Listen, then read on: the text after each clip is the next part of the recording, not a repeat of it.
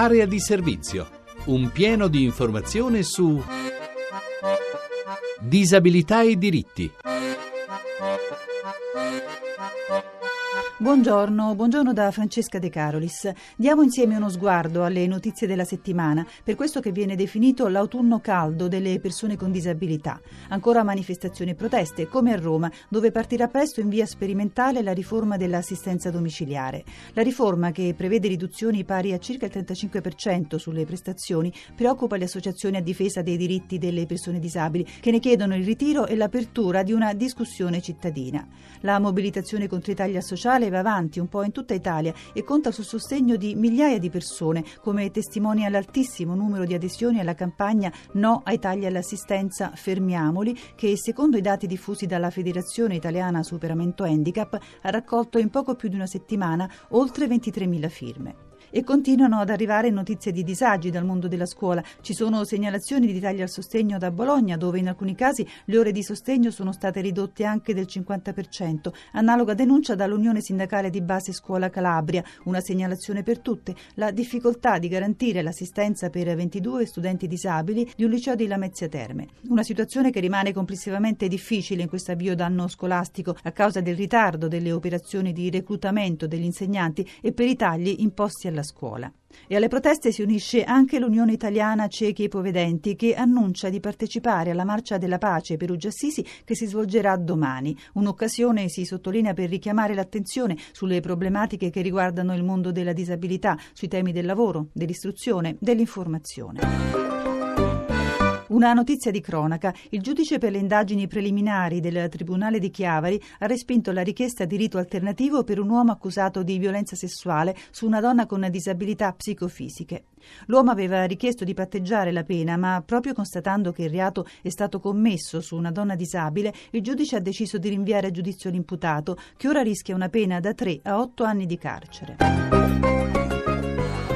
Eh, ricordate, ne abbiamo parlato, è accaduto più di una volta a Gardaland, un bambino fatto scendere dalla giostra perché down. E dopo l'ennesimo caso, il coordinamento delle associazioni delle persone down sta lavorando a un protocollo d'intesa per definire regole di prevenzione. Nessun altro parco giochi, sottolineano al core down, vieta le sue attrattive alle persone con sindrome down. Piuttosto vengono spiegati gli eventuali rischi ai genitori che scelgono di assumersi la responsabilità di far salire i figli sulla giostra e vi segnalo che è stato pubblicato il primo manuale italiano di protezione civile in braille. Il manuale è frutto dell'esperienza di Pio Acito, disaster manager formato dal Dipartimento della Protezione Civile e dei risultati del corso frequentato a Matera proprio da ciechi e povedenti. Il manuale, oltre che in braille, è anche un audiolibro in formato MP3 a disposizione gratuita sui siti istituzionali della provincia di Matera e delle associazioni nazionali dei ciechi e un invito a partecipare alla quarta edizione del concorso artistico letterario Il volo di Pegaso, raccontare le malattie rare.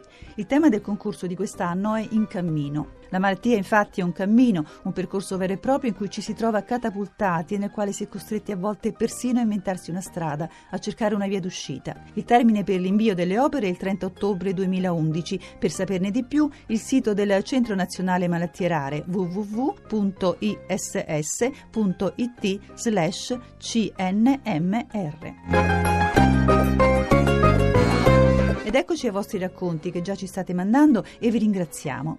Con noi è Angela Torri che ci ha inviato Sguardi, il racconto di un episodio che le è realmente accaduto. Torri, diciamo subito che il racconto nasce con la sua partecipazione ad un corso sulla comunicazione positiva per una cultura dell'inclusione. Cosa l'ha spinta a seguire questo corso? Intanto una sensibilità nei confronti di questo tipo di problema, poi un desiderio di, di saperne di più e avendo in questo momento più tempo. Perché ha più tempo? Perché ho perso il lavoro, sono cassa integrata, ero assistente di volo in Alitalia e in questo momento sto cercando di costruirmi un'alternativa. Ho fatto l'esame per l'iscrizione all'albo dei giornalisti e mi interesso di svariate tematiche, sicuramente la disabilità è tra quelle.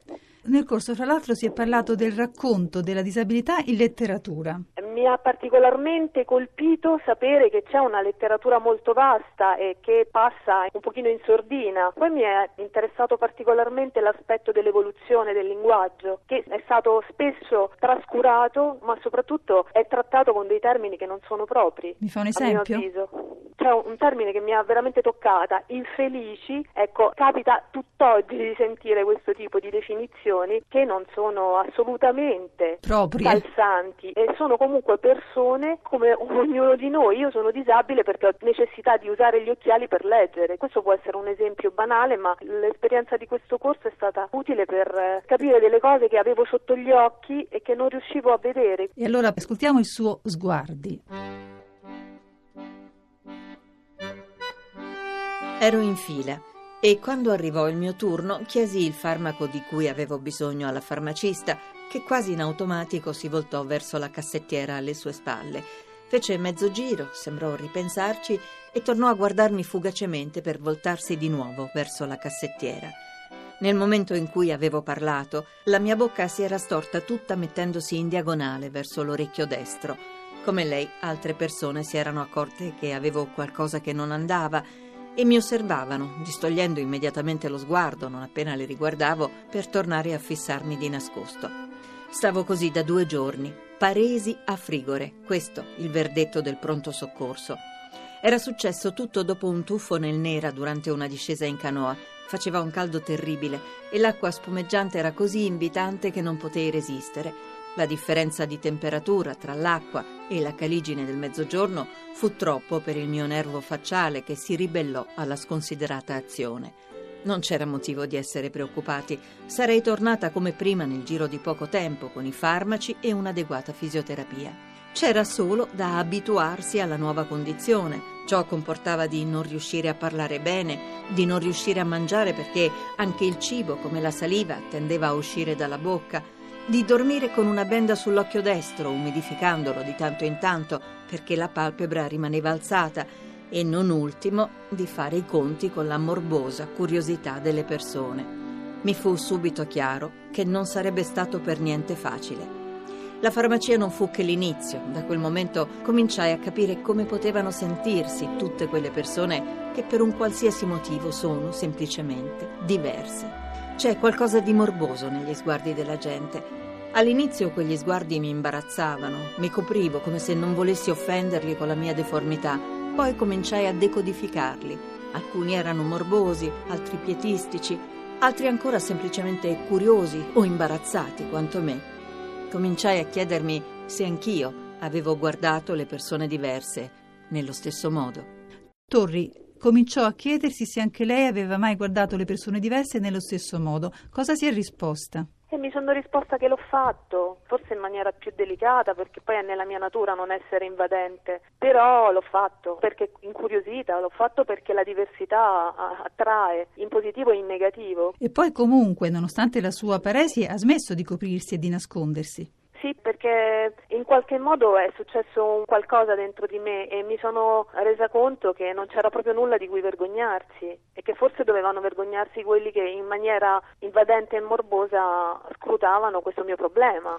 A proposito di sguardi, eh, lei ha una, un'esperienza personale da ricordare, sì, mi ha detto. un'esperienza personale. Questa cosa ha riportato fuori anche una, mm, un un'altra motivazione, un ricordo molto intimo. Mio nonno è stato una persona disabile perché è diventato cieco a 40 anni a seguito di un incidente sul lavoro. Lui era vigile del fuoco e durante un intervento in un terremoto in Irpinia ha perso la vista a 40 anni. Tori, il suo problema fortunatamente è risolto, ma in qualche modo quindi l'ha cambiata? Cambiata molto e c'è anche un altro percorso che sto eh, facendo parallelamente. Io faccio parte di un'associazione che si occupa di diffondere la cultura della montagna e dell'ambiente in genere. Nell'ambito di un progetto importante che si chiama La montagna per tutti, abbiamo acquistato un ausilio che permette di portare le persone con disabilità in ambienti loro preclusi. Stiamo cercando di diffondere questa possibilità che c'è sul territorio in Umbria. Vedo che la sua strada è già chiara.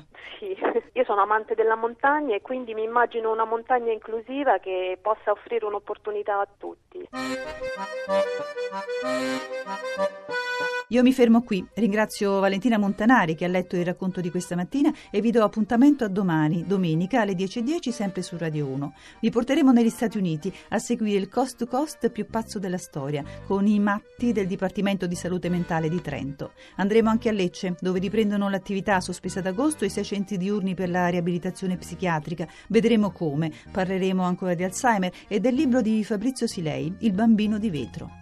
E mandateci, mandateci ancora i vostri iscritti. 20 righe per parlare di disabilità, la vostra esperienza, gli incontri, le vostre opinioni sotto forma di racconto breve. Vi ricordo che per contattarci potete chiamare il numero 06 331 72168 o scrivere all'indirizzo email area di servizio chiocciolarai.it. Buona giornata a tutti. Avete ascoltato Area di servizio un programma di Francesca De Carolis a cura di Maria Teresa Lamberti, regia di Alex Messina.